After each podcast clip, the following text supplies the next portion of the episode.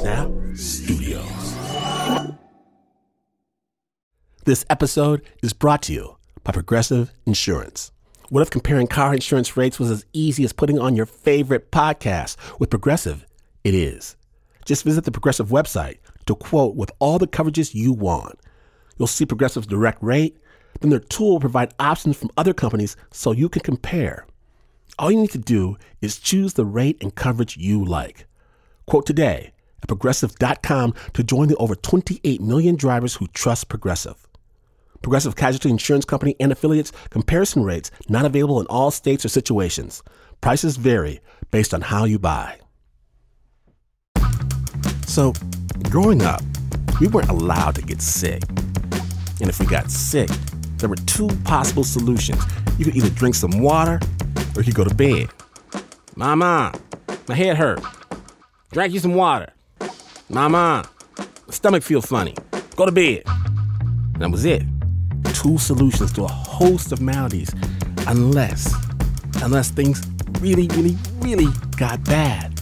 You would drink all the water you could drink. You'd slept all the sleep you could sleep, but you were still covered in sores and shivering of the plague. Then, and only then, they pull out the big guns. Call a doctor? Enlist a trained medical professional? Nah, nah, nah, nah, nah. Our church didn't believe in doctors. Our apostle taught that modern medicine was of the devil. Instead, when we really, really took ill, they called the pastor. And the pastor came to our house holding a small piece of white cloth. He poured a special olive oil onto that cloth. He pressed that olive oil onto the feverish forehead, said a few words of supplication to the eternal. Then he left. And here's the thing most of the time, it worked. It wasn't instantaneous, but in two or three days' time, the afflicted, me or my brothers, would rise like Lazarus from the bed, go outside and play. A miracle. Well, today on Snap Judgment, we're looking for miracles wherever we can find them. We proudly present Bad Medicine. Making stories for real people who need a second opinion. My name is Glynn Washington. Ask your doctor if you can get a prescription for a white cloth and some olive oil because you're listening. To Snap Judgment. We're going to start off today's Snap Judgment Bad Medicine episode with Greg Stone. You see, Greg Stone, he reached a point in his life where he had to make some hard decisions, and his mama knew just what he should do. Snap Judgment.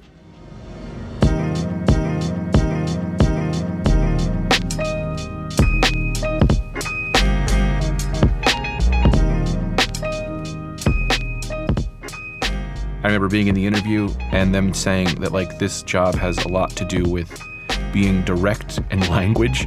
And I asked, is this hourly or is this celery? And he said, do you mean salary? And I said, yes. And he laughed, thinking, ah, this guy's got a sense of humor, not realizing I was already too dumb for this job. Uh, my job was to go in with the doctors. Uh, I would have to document all the things that patients said so that if everything ever came back in like court, they wouldn't get sued. So it was a job strictly based on being very meticulous with note taking.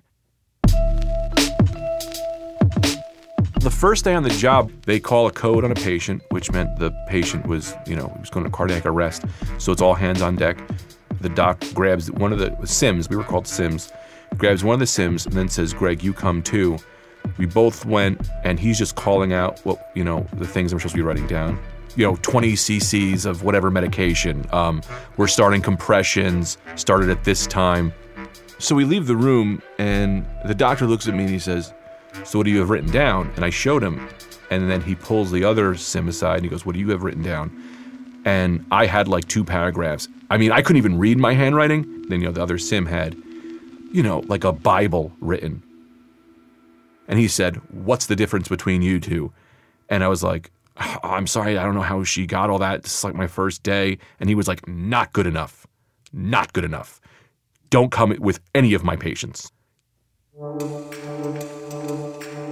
I just sat in the break room for, I swear to God, eight hours. And I just ate my lunch. I just tried to, I was trying to study. I was trying to get better at the job I was supposed to do. I was reading other people's notes. I was realizing that I was like, I'm not smart enough for this. I'm not smart enough to do this job that just normal people are doing. Every day uh, in the clinical information management world was a nightmare. I would take these notes and I would be working hard at this. I'd be like nose to the grindstone, really listening. And then I would just come back and then, you know, I would look, okay, here are these notes. I worked really hard on this one. And then the doctor would go, okay, it was a man, not a woman. We gave them Tylenol, not morphine. I'd be sitting at my desk writing my notes, and I would just hear these patients screaming or yelling, and I should probably go see what's going on. So I'd walk in, and then it would say, Ah, why won't someone bring me a pillow? Because the nurses are too busy. So, like, well, I can get you a pillow. So then I would grab them a pillow, and then they would go, Sweetie, you're the best. And I would go, I'm the best, you're the best. And then I would leave. Just go back to my notes, and um, then I'd hear someone else scream, and then I'm like, up, and then I'd run over and someone, you know, they'd be like, you know, I want some jello, and I'd bring them some jello, and then the doctor would come back, be like, where's my notes? And I'd be like, uh, I, I don't know, and I'd like try to type them real fast, you know. They kept me on, but they kept just saying he'll get better, he'll get better, and I never really got better. It was like a slow day, and then the doc called me and he said, um, "Hey, uh, we need to talk," and he brings me into the office and uh, he was the head of the ER. I love this guy. He was one of the best doctors. He was really he was someone I really looked up to and wanted to prove that I can do this job to. So I remember sitting down and he was like, "You know, you're not really good at this job." And I was like, "I know, I know." And he's like, "And you know, we really like you." And I was like, "I know, I, um, I know you like me. I, I really appreciate that." And he's like, "And we really tried." And I go, yeah. And he's like, we, we just can't have you here if you're going to make these kind of mistakes. You know, our, our, our jobs, our careers could be on the line. So I'm sorry, but we're going to let you go.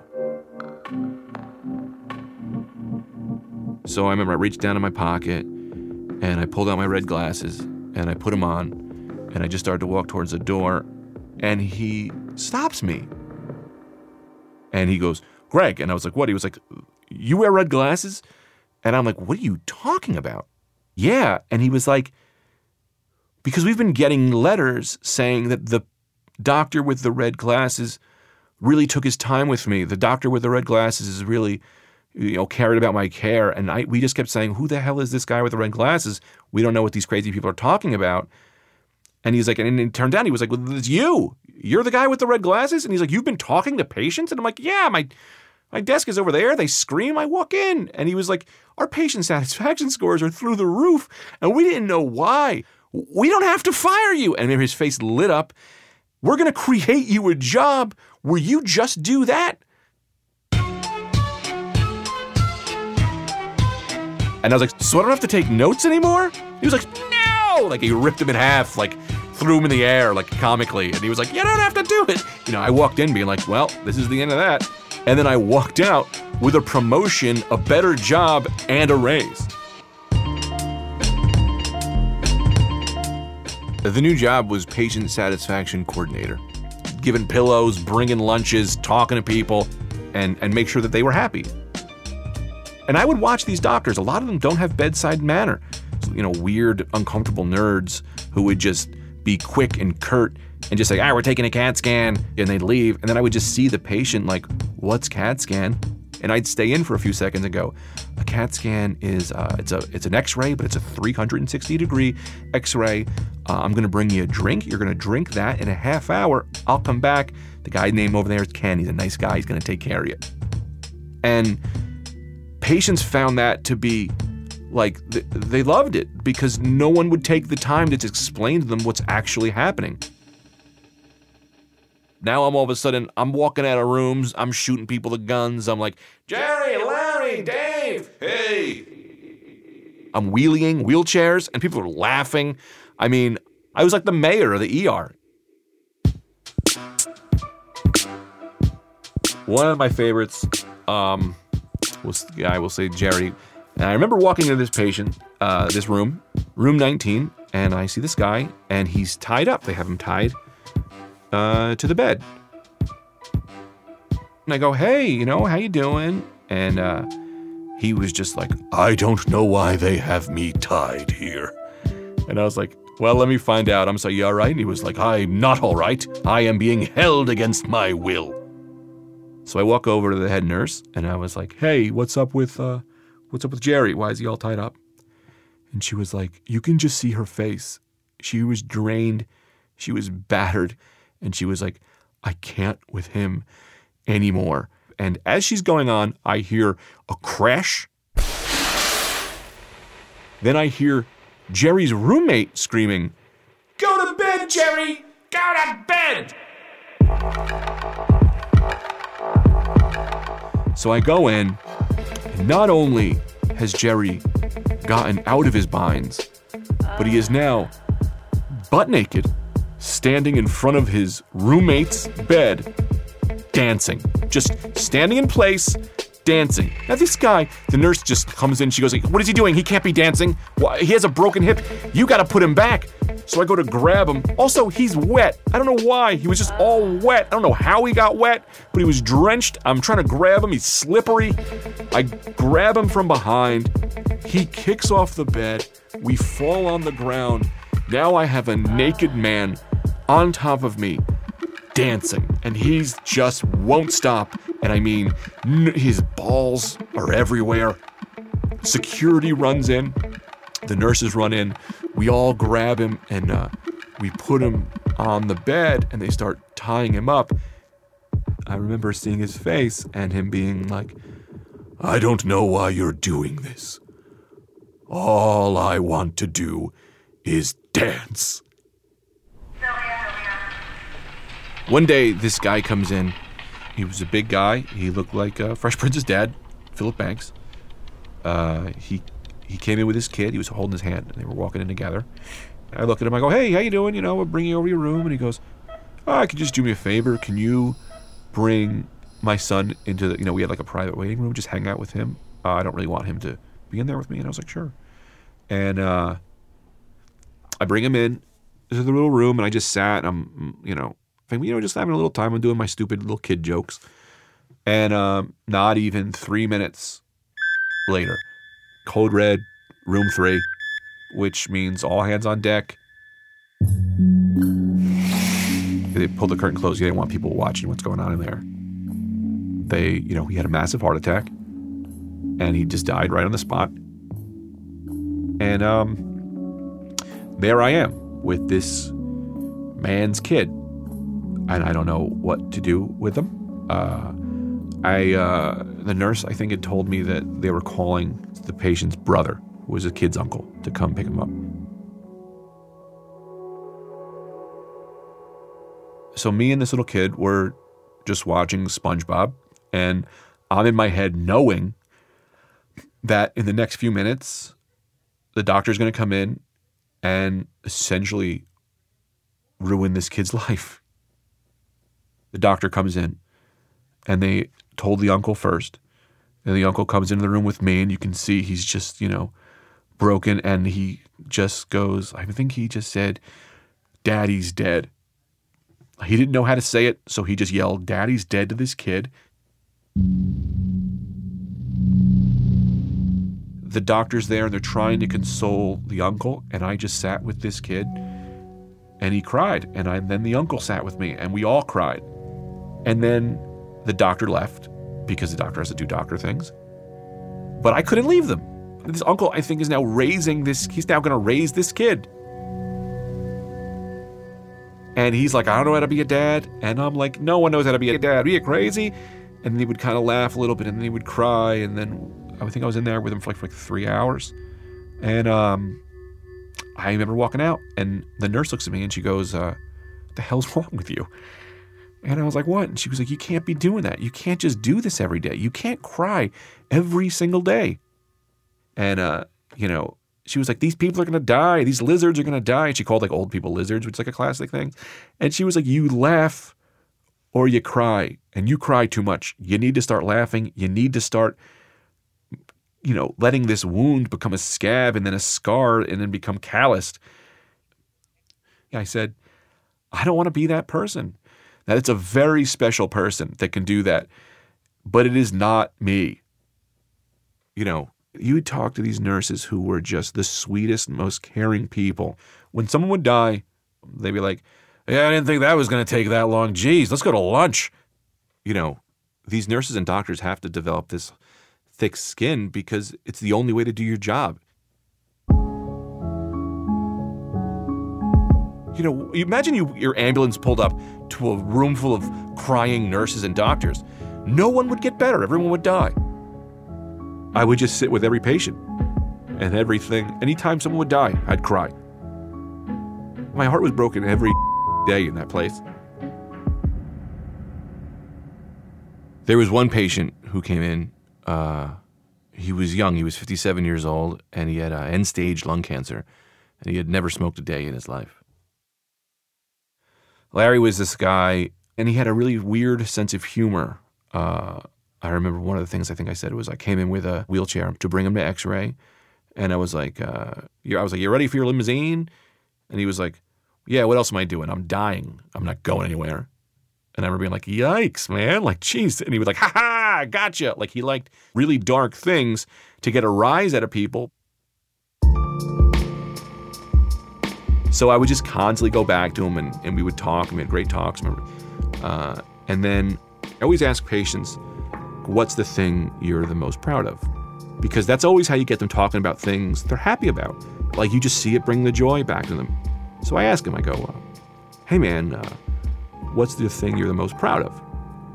And he goes, well, I'm 57 and I've never been with a kid sexually. And I remember going, ha! Like, this guy's dying. So he's got jokes. I'll laugh at his jokes. It's a weird joke. He was doing what I thought was a bit. And then it was almost as if the room went dark. It was like, in my memory, the lights got dim and he got serious. And he went, No, you don't understand. And I was like, What? And he was like, uh, I've been attracted to children my entire life and I've never done anything. And uh, I froze. I don't know how to respond to that because it's like, well, I've, you know, does that make him a bad person or whatever? And I start tell, asking about him, like, well, what do you mean? You know, we'll talk about it. And he says, I don't talk about this. I don't tell anybody this. But when I was young, he said, I started getting these feelings. He said, So I told my dad. Uh, his dad broke his nose, uh, told his family. His family ostracized him. He moved from California to a one bedroom in Patterson. Uh, and I remember he told me, he said he, he didn't know what to do. He couldn't go to meetings for pedophiles because he didn't know if they existed. He was afraid to check online. So he was going to like alcoholic meetings and sh- trying to just find a way to get through this. He said he wouldn't drink or smoke or do anything because he was afraid it would, you know, it would take down his defenses. And he essentially said he lived secluded to himself, afraid of what he could become. And then he goes on to explain to me that he was happy to die. And that was weird to um, to have someone say that. You're like, man, this guy's been fighting this his whole life.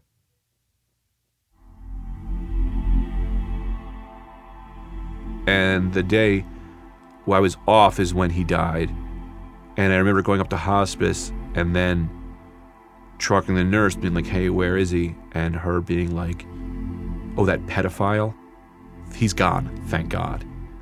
And I remember being furious. I mean, I just remember being furious, like, you. He clearly tried to just confide in someone else, and she wouldn't get past the first, you know, sentence he said, I guess. and I was furious at her and I was sad. But then I was also relieved. I was relieved because I knew that he had now moved on. I feel all these things and I hear this voice going, Greg, we need you downstairs. So I push those feelings aside and I head back to work.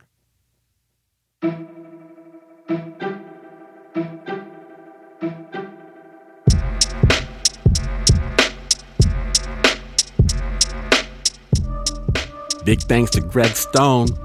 Greg is a comedian now, an actual comedian. Living in New York, go see Greg Thank Me Later. Find out more details about Greg on our website, snapjudgment.org. Original sound design was by Leon Morimoto, and that piece it was produced by Liz Mack.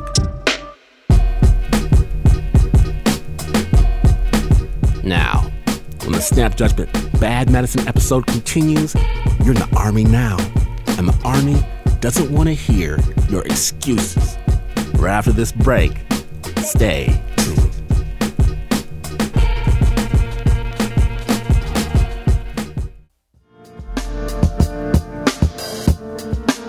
Welcome back to Snap Judgment, the Bad Medicine episode. Today, real stories from real people wondering if the doctor is in. Now, you've asked, we have answered. Our next storyteller snap is a longtime friend of the show, Ray Christian. And aside from being a storytelling legend, Ray's an army man. Snap judgment.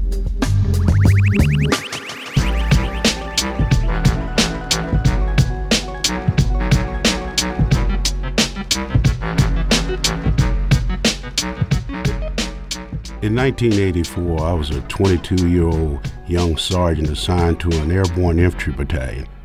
We were paratroopers. I was stationed at Fort Bragg. We'd conduct night combat equipment jumps that would involve thousands of paratroopers at once. The training was dangerous, and it wasn't unusual for us to have guys severely injured or even killed during these training operations. We had young soldiers in the company that were Grenada vets, and our senior NCOs, a lot of them were Vietnam vets. Our young soldiers who were just chomping at the bit to get a chance at combat. Guys start doing drugs, guys start drinking, guys have problems with their wives, their girlfriends. Morale in the company was starting to drop. And this added up to so much stress, we had a few guys go AWOL. Me and Sergeant Ronnie were assigned to inventory the soldier's locker and equipment who had went AWOL. It was uniforms, civilian clothing, radio clock, and in the corner there's this little folded bundle of aluminum foil. Unfolded and I saw inside were two small stamps with stars on them. Whoa, acid? Nah. So I took one of the stamps out and I said, Hey, Ronnie, put one of these in your mouth. He looked at me and he said, What is this, acid? I, I figured it was acid, but I wasn't going to really take one. I was just fooling around with him, you know, put it in your mouth, just kidding with him. He looked at it for a second and said, Why not? And put it in his mouth, and I laughed.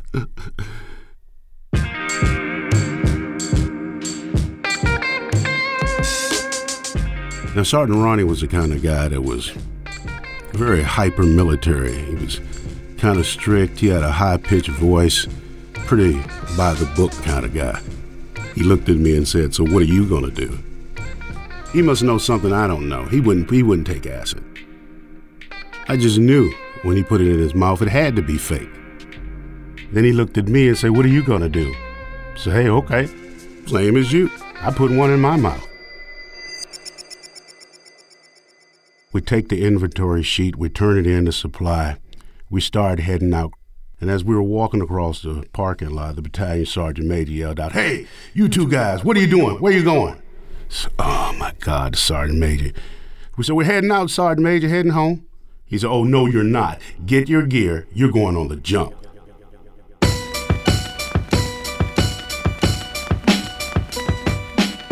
Because we had the additional duty of inventorying this guy's equipment, we believed that we weren't going to be involved in the jump. But, but Sergeant Major, I think he, uh-uh, he cut me off. We need to get these chutes filled. Let's go. Let's move out. So I'm starting to think about all the things that go wrong. What if I get decapitated by a suspension line? What if I get towed behind the aircraft? What if I hit some equipment on the ground? I was starting to immediately feel fear and apprehension. If we would have said something like even slightly hesitant about, about being on a jump, it would have seemed suspicious. We call people who are not on jump status legs, and that's a dirty word. I would rather have died than turn down being on a jump. I wasn't going to be a leg, I was going to jump. I looked at Ron and I said, Man, how you feel? He said, Man, I don't feel nothing, but this is bad anyway.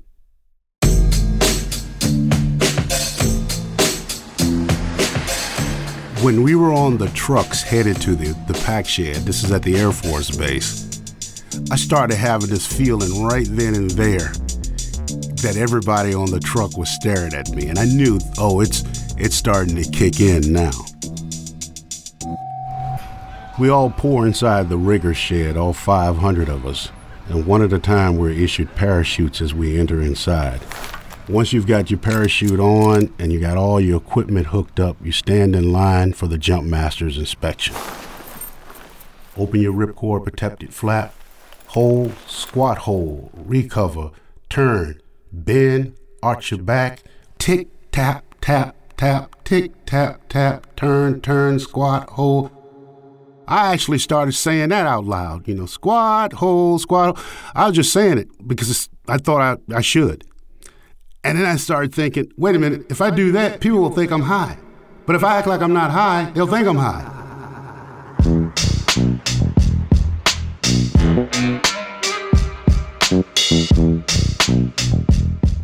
Slowly, all the guys in line started getting their parachutes inspected, and we take a seat. I wanted to sit down, but I kept standing up. I kept walking around, and that was unusual. I started to think about how many thousands of paratroopers have been in this building preparing for a jump, and I was inspired to just yell out for everyone to hear How many paratroopers have been in this place? I started thinking about there were ghosts, maybe, still impregnated in the memories of the building and in the walls. And I yelled that question out too. Are there any ghosts in the walls? When I was startled by two, well, what looked to be two World War II era paratroopers coming out of the walls. I couldn't help but walk closer to it, but on closer inspection, it was just a pattern of old paint scuffs on the wall. That's when I started to notice that other people were starting to stare at me, staring at them, and a few even laughed at me. And that's where I saw Ronnie. He was already rigged, sitting on the floor, crying, tears coming down his cheeks. To me, it was like a river of water.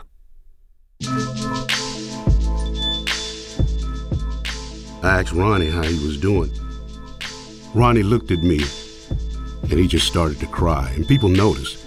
I went to him and I said in a soft, loud voice, Man, get yourself together. You are an American paratrooper. Do you know what our brothers have done before you? Act like a damn man. Get it together.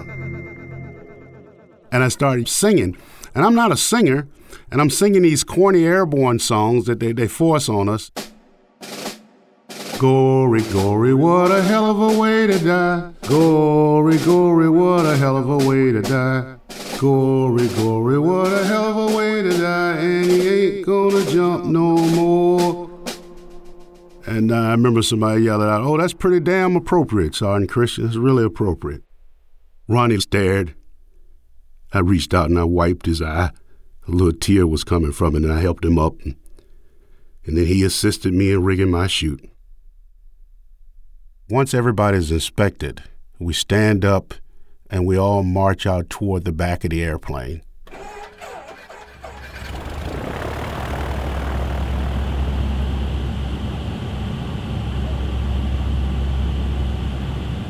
The only thing you can see inside a C 130 at night like that is this the red jump light above the uh, jump door and down on the floor, and there's this hum of the plane Mm, usually the guys sleep, but I didn't. I was just focused on the light. I mean, it was beautiful. And the airport pilot turns on the green light go. Door opened up and the wind rushed in. Normally, you really feel the impact of the prop blast hitting you and you twist into the night sky, but I don't know, I had the sensation that I just jumped into a big old marshmallow cloud and I just floated out.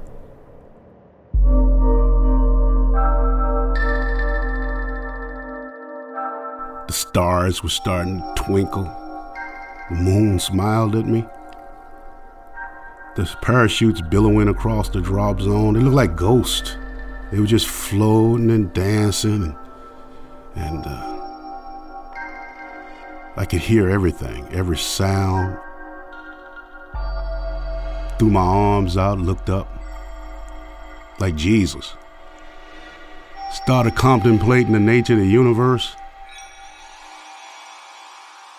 God, it was just beautiful. It's probably the best jump I ever had. I loved it. I loved it. Seemed like it took me forever to reach the ground. I landed in a sandy pile amongst the pine trees and thickets. The guy landed close to me and he hit the ground like a sack of potatoes and he gave out an oh. And I just yelled out across the whole drop zone, This is beautiful. And it just echoed. And I know everybody heard that, but I couldn't help myself. It was beautiful like those other parachutes that were billowing across the drop zone. It looked like a woman in a dress.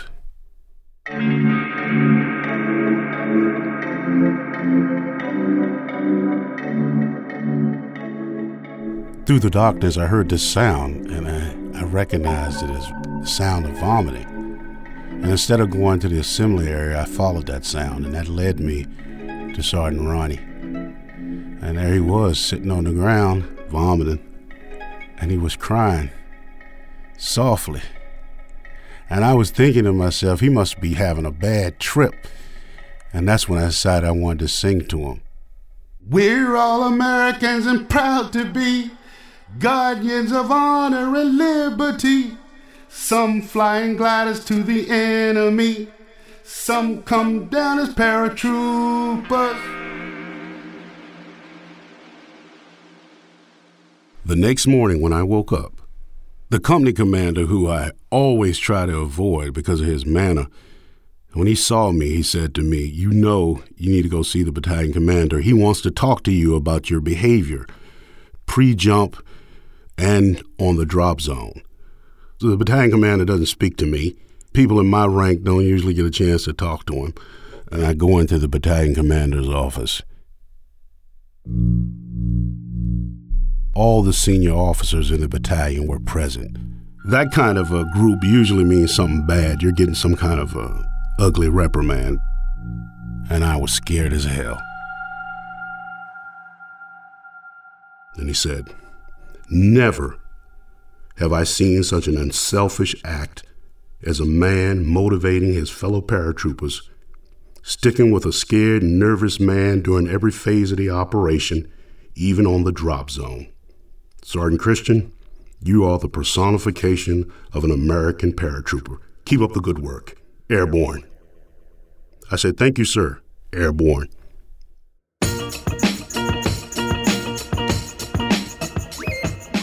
I can remember shaking my head as I was walking away from his office, going, "Damn!" I, I was completely dumbfounded. I, I, what just happened? It was like the blade didn't cut my head, but it fell.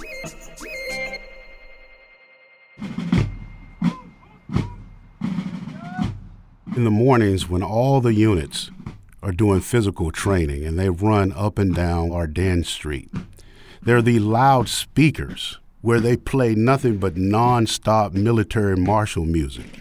And these old airborne songs are the ones that you hear. And when they would come across the speakers, we would all start singing them really loud to Sergeant Ronnie. And you know, much to his chagrin. Sergeant Ronnie, you was scared on the drop zone, man. Sergeant Ronnie, what's up? You lost your nerve. You was having problems, Sergeant Ronnie? and he'd be running with his butt cheeks really tight. He was too stiff and too anal to respond. Up to that point, everything, all of our encounters were always serious. We really didn't have anything to joke about. There was nothing funny. I had my boys back again. They were back in their spirit.